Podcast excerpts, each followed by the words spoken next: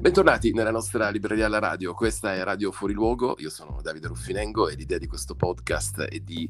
eh, conoscere le voci di chi scrive i libri, i libri che io scelgo in questa libreria virtuale ed è mh, mm, l'incontro di oggi un incontro particolarmente rodariano e quindi un incontro, mh, come dire, a me caro perché si parla di, di, fantasia, di immaginazione in un modo però secondo me imprevisto e imprevedibile, cioè quello che si trova tra i meandri di una lista della spesa. Ad avere questa idea geniale è Giulio Castoro, al quale do il benvenuto. Ciao Giulio.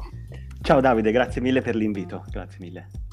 Grazie a te e grazie agli amici del Saggiatore che appunto pubblicano Prosecco, Pannolini e Pappa per il gatto, che diciamoci la verità Giulio, è uno di quei libri che sfido eh, chiederei, intervisterei librai, libraie di tutta Italia per chiedere se c'è una persona che ha detto in maniera completa questo titolo. allora, oh, eh, l'esperienza diretta che ti posso portare è che delle persone, eh, dei, dei, dei, librai che conosco mi hanno detto quel libro che parla del prosecco. Eh, mi hanno detto che insomma è abbastanza generico e non è proprio un libro sul vino, quindi anzi... Eh, e neanche sui pannolini. Stato... Esattamente, esattamente, è stato chiamato così, il libro che parla del prosecco però poi det- hanno detto il libro della lista della spesa, insomma ci sono vari modi con il quale è stato chiamato e vanno bene tutti per quel che mi riguarda. E soprattutto c'è un sottotitolo che chiarisce un po' le idee, piccole grandi storie della nostra vita in 150 liste della spesa. Cominciamo proprio da qui perché è proprio vero, forse è una di quelle cose ovvie a cui non facciamo attenzione, che però dietro una lista della spesa ci può essere una vera e propria storia.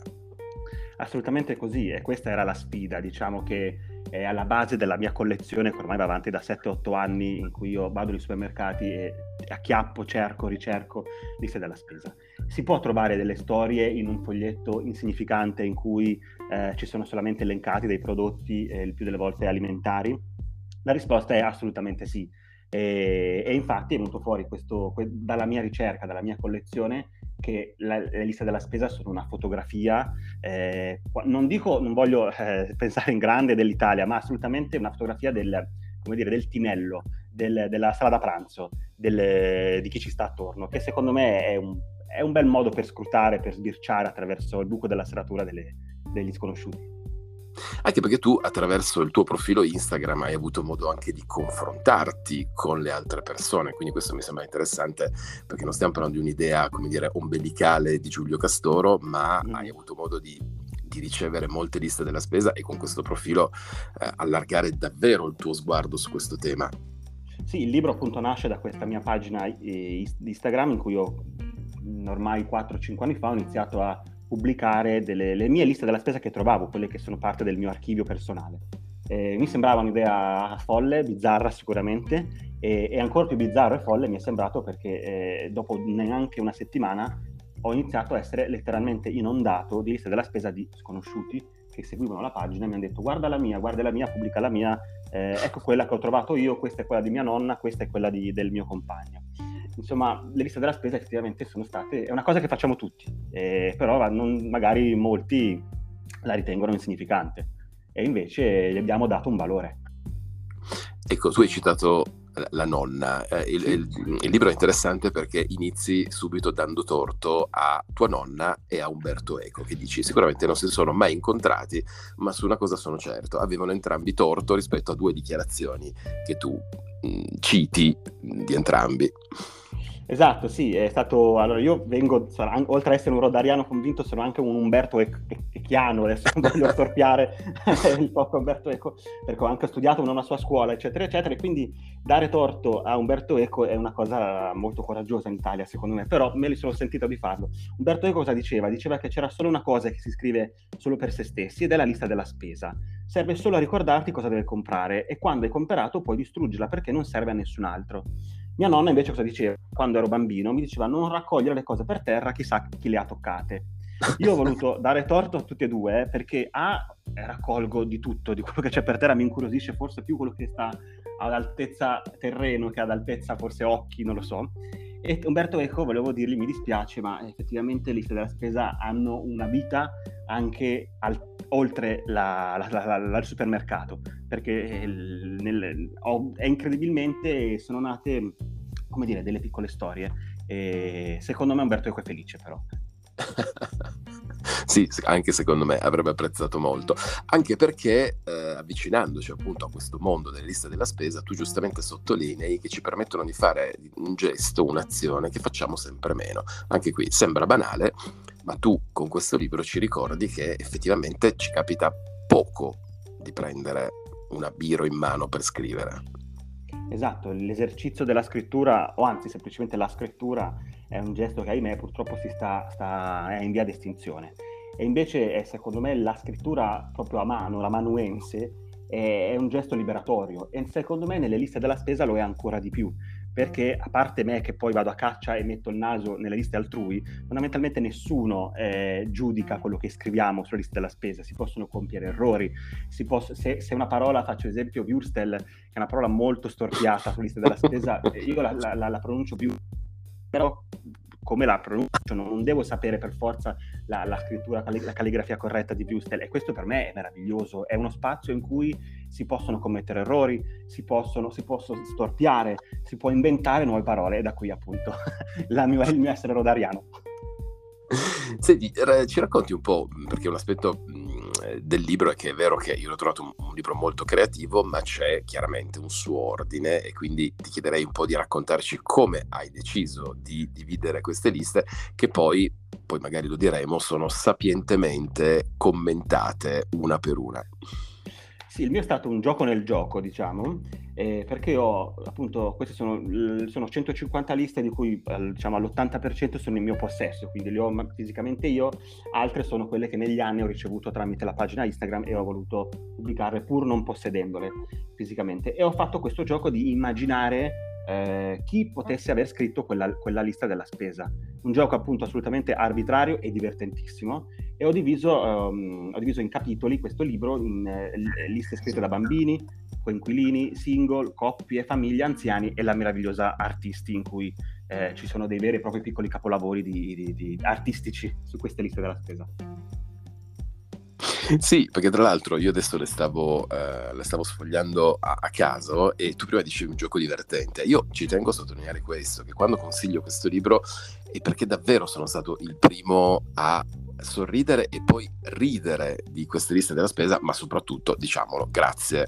a, a questi commenti, a queste piccole, brevissime didascalie di, eh, di, Giulio Castoro. Adesso io ho aperto pagina per dire 102, dove eh, nella lista della spesa, eh, tra le varie cose, a parte una raccomandazione iniziale per cui eh, chi l'ha scritta ha scritto prendere la lista e comprare solo quello scritto, leggo testualmente,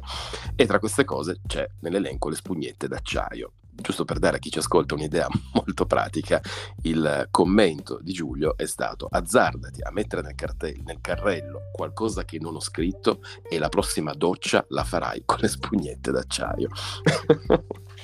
Sì, le liste della spesa io mi sono eh, catapultato dentro questi dialoghi immaginari che avvengono tra prevalentemente coppie, cioè perché ovviamente le liste della spesa, eh, come dire, sono una, mh, mm, immagino prevalentemente la donna che commissiona al proprio compagno eh, di andare a fare la spesa eh, perché è più forzuto, me lo immagino così, magari banalizzo, ma eh, mi piace sempre molto immaginare queste, queste, scene. E ovviamente chi scrive la lista della spesa dà delle raccomandazioni, a volte anche molto brutali, ci sono delle liste in cui eh, ci sono delle scenate di gelosia in alcune liste che ho trovato, tipo non, non azzardarti a guardare la cassiera, oppure appunto come in questa compra solo quello che c'è scritto, guai a te eh, perché spendaccione,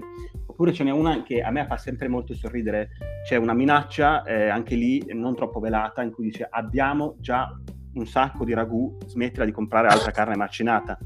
Quindi immagino questo freezer pieno zeppo di, di strabordante di carne macinata e quindi per me sono appunto, come dicevo prima, delle piccole cartoline, delle piccole fotografie eh, esilaranti. Ci sono anche però delle parentesi romantiche che, che si possono apprezzare nel, nel, libro come messaggi, ecco, quindi non solo minacce, ma anche un, eh, come dire, anche un modo, prima dicevamo, ci fa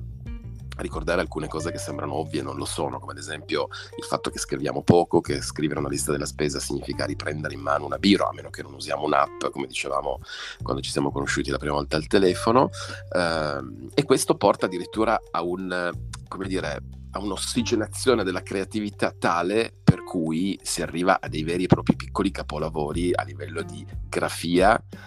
anzi direi po' di calligrafia, di, di disegni addirittura. Anche per questo è bello da vedere il libro.